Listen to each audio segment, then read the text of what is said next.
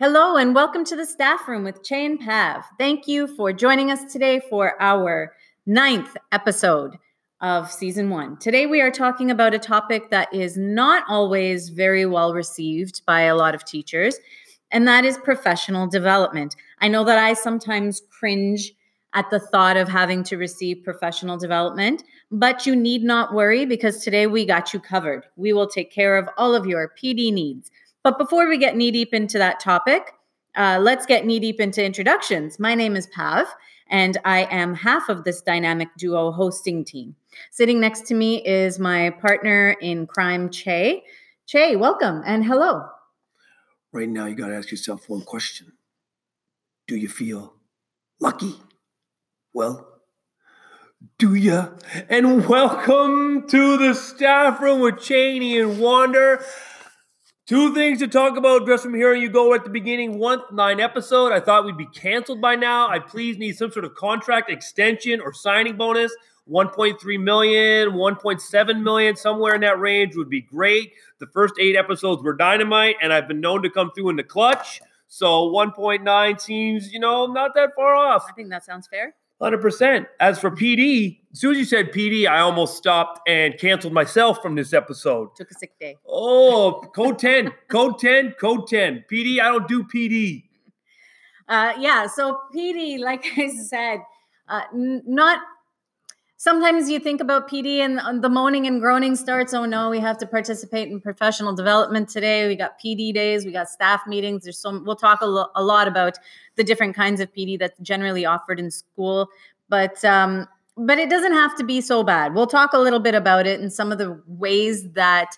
Uh, professional development can sometimes not be so efficient, not so well delivered, but there are ways to uh, to ramp it up, to to make it better. There are a lot of flaws in traditional professional development, as a lot of us know it. But uh, there's definitely ways to improve it and definitely things that we can work on as individuals and as teams. So, as our theme, we have it that PD is broken down into two distinct categories self driven PD and top down PD, designed by your office, your school, your admin, your board. And we're going to talk about the pros and cons of both, or specifically which ones we like, and then the cons of the other one. But in good teaching, if we're going to attack one, namely top down PD, we want to come up with some solutions to maximize and make it better because we are certainly going to argue that self driven PD is the best type of PD. It provides maximum output for my students. But we realize that top down PD is probably the ones that we're most common with, most familiar with. And these are the ones that are uh, in abundance. And we have some suggestions on how to make them better for our teachers. And if they're better for our teachers, they're going to maximize learning in our classrooms and for our students. That's right. Um, top down PD. Now, schools, schools and school boards get money to uh, to administer professional development for their teachers. We get professional development days offered throughout the year, uh, which are part of our contracts, and so we show up to work. Uh, for those and, uh, and and you know the administration and rightly so they want to offer us some professional development and that's fair I think that what happens though is as as deadlines approach and as uh, administrators get closer to that professional development day, they start thinking about, well, what are we going to do? What are we going to do? And then the rush begins. You know, well, what are our needs? What does the data say? And we we haven't really sat down to to take a close look at what the school really needs, what the majority of the teachers really need, and um, and then they develop something, a blanket sort of um, you know cover lot as much ground as we can type of professional development to administer for that day do we ever really get very deep into the information that we're receiving on days like that? I don't think so. I don't know about you Chey. Do you ever feel like we really get into the depth of of what we are trying to explore on those 90% days? of our pd is an article i read on edutopia three weeks before. Almost predictably so uh, so I agree. It doesn't tend to be very deep. I don't know how deep it can be. One of the things that we think with top down PD or its limitations is it can't really maximize every teacher in that session. The same way as a teacher, not every student is maximized by your lesson unless you differentiate, unless it's quick, fast paced, variety of topics, really engaged, some pre teaching, and some solidifying of the work afterwards. And our teacher PD doesn't tend to be that. It's like listen to a one hit wonder, it's a one off, and it can be a big turn off because of just that. Often the material it's fun-ish, it's interesting-ish, but it's not poignant. It's not right on point. I can rant right now that if I go into a PD and the first word out of the instructor's mouth are, "We're here for the kids," I'm out. If your second theme is that you need to motivate me to teach, I'm out. I'm disconnected. Don't ever come to me and tell me, we're here for the children. I know that. I figured that out 15, 16, 17, 27 years ago. Or if you think you need to rah rah motivate me, Hercules, Hercules, boom. I don't need that either. You don't know what I'm doing in my room if you think you need to motivate me. You don't know what I'm doing in this school if you think you need to remind me that I'm here for the children. And it's not the instructor's fault. This is part of the problem of having mass wide PD. Where do I start? Where am I going to connect with my staff? I, as a teacher, I'm out. I'm disconnected when you start PD like that because I already know, not that you maliciously don't know, you just don't know where I'm at as an educator. I want to be better. I want to be better in the classroom. But don't think that you need to motivate me to teach. Don't think you need to remind me that I'm here for the children. If that's where you think I'm at, we are such a disconnect from where I'm at. I already know I'm not going to maximize from this PD session. You don't need to motivate me. I am highly motivated. Wow, Jay, that was a lot of fire. We can edit that out, right? we don't need to edit that out. That was great. That's that's the kind of passion that we uh, we feel, you know, going into a lot of these professional development sessions. I just want to take the uh, the perspective of that instructor, that guest speaker that comes in for that professional development. Now, I'm pretty sure that these instructors know the lay of the land. They've been to a ton of schools in the past. They've been hired to do the same thing by all kinds of different administration, every school in the neighborhood. This is their job. And so they, they come into a school and they possibly they already assume that we we don't want to be doing this, that we rather be up in our rooms grading tests or you know planning for uh, whatever lessons are going to be happening the following week but you know the the instructor comes in and and takes on this role of the sage on stage right? This person is the the one that should know it all that you know uh, he's got the experience he or she has got the experience and is going to offer that that professional development for everyone in the room under the assumption that we are all possibly beginners right? And and we may not all be. As you say that uh, you and i have done a lot of research in the last little while uh, read tons of articles, shared a lot of information, a lot of pedagogy with one another.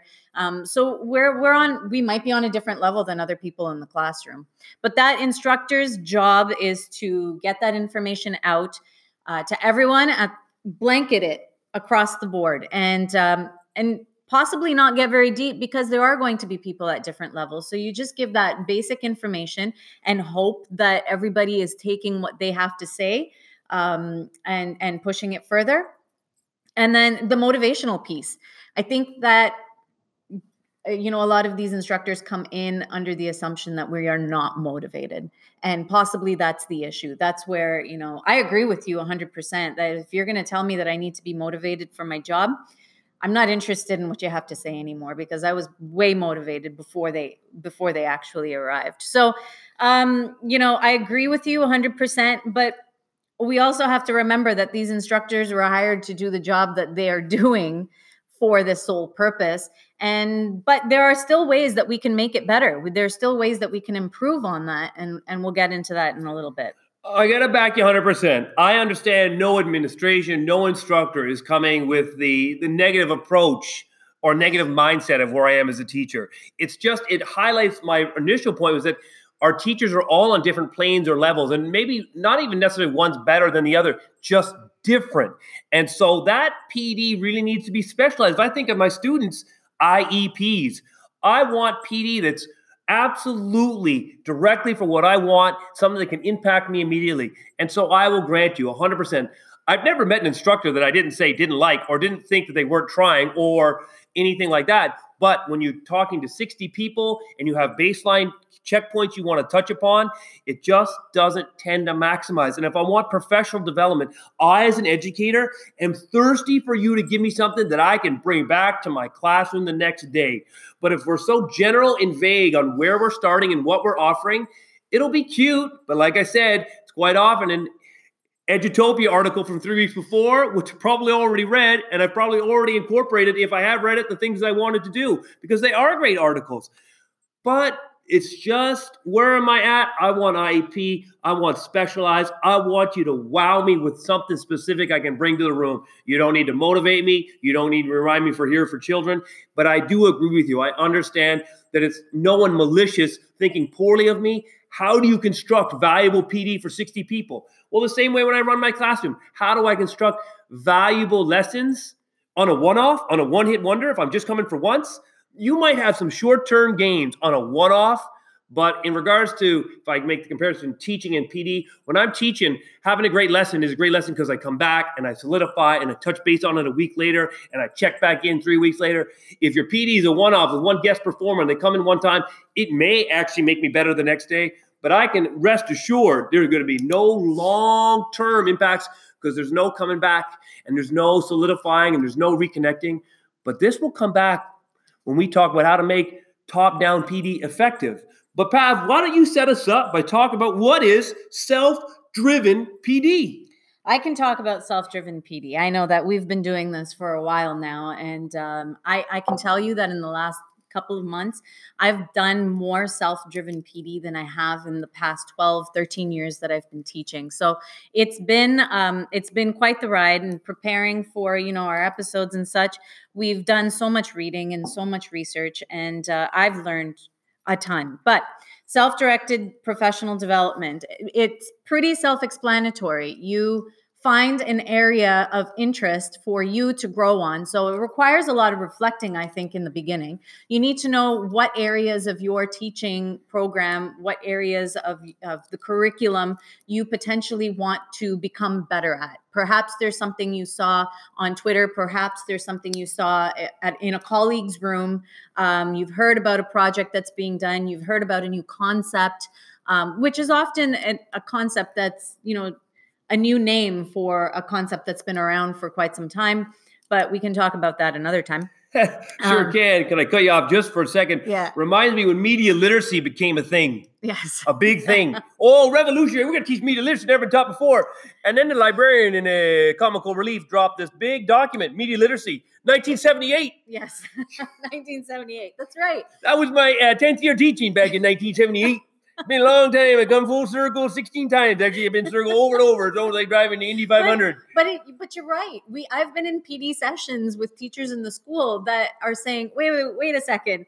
This sounds a lot like what we were doing 20 years ago and i remember having you know professional development on the exact same thing but it was called something different um, inquiry based learning was something that you know a couple of years ago when the buzz started for inquiry based learning i'm thinking to myself oh this just sounds like project based or problem based learning where you know you you come up with a problem that is affecting your community and, and you work to solve that problem. So i feel like a lot of a lot of these things someone's earning big grant money by renaming that condition. By, that's right and and so we've got sort of uh we renaming of these things that happen over the years. But you know you develop you you do a lot of reflecting you figure out what you want to improve at and then you do your research. You go out there you meet people you find workshops that you could possibly attend.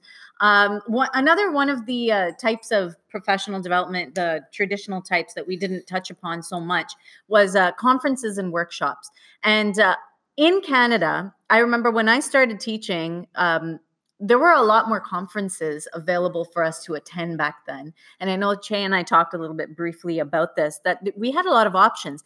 Getting to know a lot of people that are teachers in the States, um, we've come across several conferences on Twitter that we were thinking, oh, this would be really fun to attend. This would be really great. But we don't have the options here in Canada um, or in Toronto or, you know, maybe we're not coming across them but we don't we don't necessarily get the opportunity to attend these so much. Um, but you can you can sign up for self-driven pd you can sign up for these conferences and get to know um, you know different workshops that are out there for things that you might be interested in uh, I know a lot of these are offered on weekends and after school, but there it's still, you know, you want to get better at something, self-driven PD, that's the way to go. You research, you find out what you want to learn about and and you go out and you attend these these uh, you read up on it, you attend these workshops. Do what you need to do to get better at your craft. The facilitator of athletics would like to speak. Oh, you mean the gym guy? The gym guy wants to talk. Self driven PD, it is anything and everything that Pav's talked about. It's simply reading. You got your phone, you got apps, you have Flipboard as an app. You just tap in your search engine as education. I've been reading articles for before it was Flipboard, it was Zite for years and years and years that you could read and make impact the next morning. Watching YouTube videos, there's so much YouTube videos out there that you can connect to that can change. TED Talks, you go watch TED Talks, you can find psychology and science on how should, kids should read and poetry and and why, the big why kids should do things. There's all kinds of stuff you can explore with EduChats. We talked about Twitter. You can talk with your peers. An extension of that, we've been podcasting. This has been unbelievable self-driven PD. Every Friday night when I used to just go off from my gym or my ball, still doing it, still doing it because you know I'm a facilitator of athletics. But before that, I'm going to stop and just talk teaching and and it's fabulous. I'm engaged. I'm connected. I'm thinking. So ultimately these are self-driven. Um, you can take courses. Courses are sort of like in the middle of the course like i take an aq course. Maybe your admin has led you on that way but perhaps you found one yourself engaging in online courses. Those are great ways for pd the issues become is what's easier to monitor top down PD. It's easier to facilitate. I know I'm happening it. I know every student doing it. If I'm going the opposite, this self-driven PD and, and teachers are doing these things and they're doing that things and they're watching videos and they're making podcasts or they're writing. How many teachers have their own blogs? But how do I facilitate this? How do I monitor this? How do I bring this back to my school? And like you, Pav, talk about understanding our instructors. This is how you understand how our schools can't solely rely on self-driven PD. There's no doubt it's the most effective. But how do I ensure all my teachers are doing it? And if they're doing it, how do I ensure I bring the content back to my school? I think a lot of that has to do with um, some of the some of the recommendations that we're going to offer to the top down PD. We can we can really integrate both the self driven PD and the top down PD into you know our professional development days. Uh, but we'll talk about that in a few minutes. I think this might be a really good time to to take a little bit of a a break from talking about professional development and talk a little bit about a brand new segment that we're offering on the staff room. Um, over the past couple of months, we started when we started the podcast. We've met so many people, so many people on Twitter and other way and in other forums um, that we are just in awe of by people following us, by right. us following them, by tapping into articles people are writing and communicating and reaching out and exploring and questioning the wonderful work that they're posting or the articles that they're posting. You're absolutely right. It has been great to connect with people. That's right. Um, we we have been so interested. You know we we we're on twitter we're we're looking at things that we're finding really did you see what this person is doing? Did you th- see what they're up to? Wow look at this program that they have going on. They've they've got a podcast. Let's listen to this podcast and see what they're talking about um, we find so much interest in what other educators are doing from around in around the world uh, and we really thought we need to bring that into our podcast as well. We need to highlight some of the cool things that are happening um, with the people that we're meeting all over the place. Teachers so, for teachers. This is just, it's no other way of the evolution of our podcast as we're talking and, and, and commenting, but we're just two teachers. We're masters because we teach, but we're not PhDs, we're not gurus, we're not czars. We don't necessarily have six books under our belts. We just got front line experience. But there's so many other masters out there that could use this platform and deserve this platform to tell their story. That's right. And so that's what we wanted to do. We wanted to have an opportunity for those teachers to be able to tell their stories. So we have come up with a new segment that's going to be featured on our full length episodes called Three Enlightened Minutes. So we are going to um, we had today we have the pleasure to introduce our very first three enlightened minute segment to um, Allison Carmichael, and uh, we will let Allison introduce her segment. Can't wait. Hi, I'm Allison Carmichael, and these are my three enlightened minutes. Going into my 18th year of public education and my eighth year in administration, I have struggled to manage stress.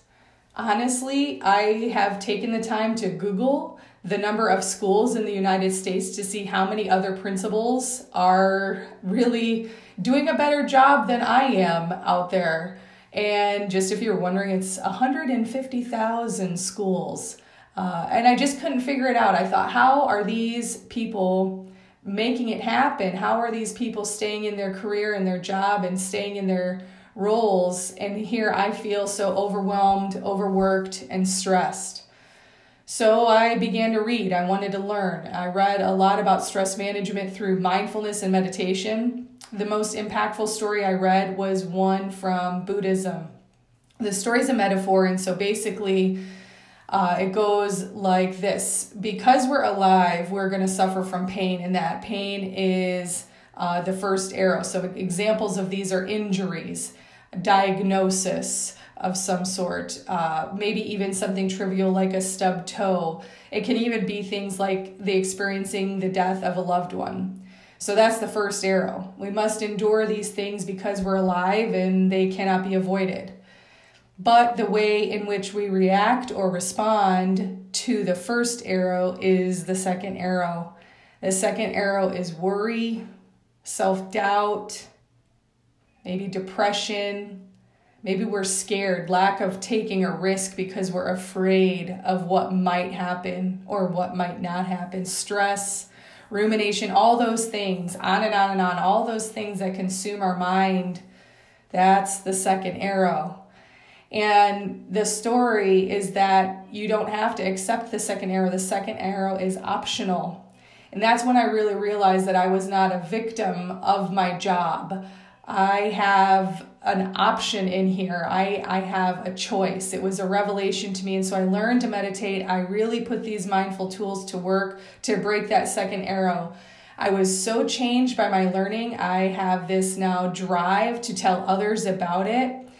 I think because I'm a teacher and that's just what we do. But I also talk to a lot of principals. I've told them what I'm doing, and I realize that those 150,000 other guys out there are just as crazy as I am, and they need these tools as well. So, my mission, Second Arrow's mission, is to teach mindfulness tools to educators to improve public education through the retention and engagement of you, the retention and engagement of highly qualified staff. Please follow me on Instagram and Twitter. I'm at second to arrow on those uh, platforms. I also have a website where I blog about my journey. Uh, please join me in that. Chey and Pav, love you guys. Thank you so much for having me on. Keep going. You're doing good work. Back to you guys. And that was Allison Carmichael with her three enlightened minutes. Thank you so much, Allison, for talking about Second Arrow with us. I love the three enlightened minutes. But let's wrap up our episode on PD. So we gave a lot of this, a lot of that, but where did we want to come to with this episode? We understand that self-driven PD, or our argument is that that's the best form of PD. But there's an understanding it's tough to monitor, it's tough to, to use that to facilitate changing school culture per se. So by default, top-down PD is probably the one that's most commonly used, it's the one that's most reliable. But how can we impact that to be better for our school, better for how we can deliver lessons in our classroom.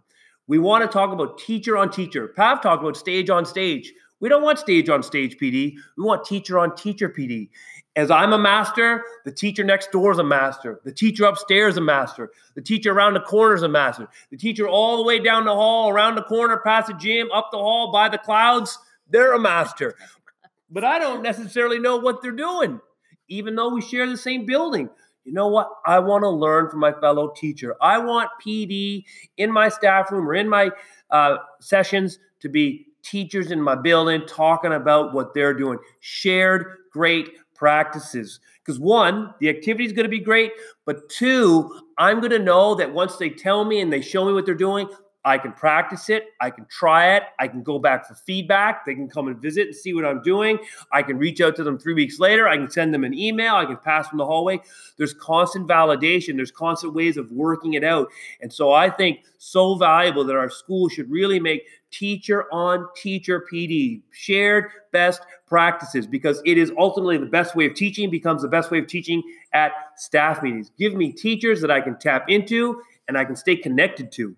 100%. I completely agree with you, Chey, that uh, we're going to learn best from the people in our own building. It's amazing. I would go, I can go weeks without seeing some of the teachers that exist in this building. So when we finally get together at, at staff meetings or on professional development days, it's really important to connect with those teachers. So collaboration and reflection is key. We have to be able to spend a little bit of time in our professional development days and during those times to talk to the people that we work with and so if we've got a little bit of direction, maybe we can come a little bit prepared. Maybe we can have maybe one grade team feature something that they've done. And then we go back and we talk about it. We work on it. We maybe create parallel tasks to see how we can deliver that same idea across different levels of curriculum. Um, we can tailor it to different uh, subject areas there's there's so much that we can do but it needs to start with collaboration and reflection. And i like the part that you mentioned mentioned about inviting people into your classrooms. This is something that we don't do enough. We're so so many of us are so possessive of our spaces and we get so uncomfortable when we welcome uh, people in primarily because we're afraid of the judgment that we might receive. And this is where it all comes from I was going to say I'm a professional educator. That's all I do is judge. I can size you up in a second. I know. I just did. Maybe that's why people don't invite you into their rooms. Oh, assumed. Please, Pat, finish up. Uh, a couple of years ago, I um, I came across something called pineapple charts, and you educators that are out there probably know everything that I'm talking about here. But pine, I thought this was the funniest, the the awesome, the greatest thing. Um, the pineapple represents welcoming people. So um, people started putting pineapples outside of their classrooms to signal when pictures of pineapples outside of their classrooms to signal when others were welcome to come in and explore the classroom and see what you were doing with your lesson and maybe perhaps take a look at a, a cool concept that you're working on in your classroom. Now, you may not always be ready to welcome people in all the time. Um, so there's there's like a, a green yellow and red portion so of your pineapple. Of your pineapple. So if, if you've got the red part that means you know i'm trying something new may not be like a, an awesome lesson, but you're still welcome to come in to see how I'm working through this new concept or this new lesson idea that that I'm doing. And then yellow is like, yeah, we're kind of getting there. And then green is like, I've mastered this. You're welcome to come in and see how it should flow. And you know, we've done this for a while now. But it, I thought it was such a nice idea because you know, when you're on your prep time, you might want to go and chit chat with with one of your teaching partners, or or at least even go see what they're up to and um, you see the pineapple is on green, you say, hey, let's go check out some new ideas, walk into their classroom and see what they're up to. So I really like that idea of pineapple charts. That idea is fantastic. But honestly, if you want to get me in your room, I don't want to see a pineapple, coffee, and croissant. And I'm in every time. or you got to have actual pineapple in your classroom, chopped up and, you know, ready for people to dive into. Avec les crème glacée, les chocolats, les framboises. Oh, c'est magnifique. Incroyable. I think it's time to wrap this up. I don't go into the French accent too often. no, I think that's a pretty good time to cut cut you off there. Must have been too much pineapples when I came through that door. Yes, exactly. Uh, so yeah, there's there's lots of different ways that we can we can make our top down PD better. Collaboration, reflection, talking to teachers, getting teachers to, um, you know, talk to one another and teach one another what they're up to in their classrooms.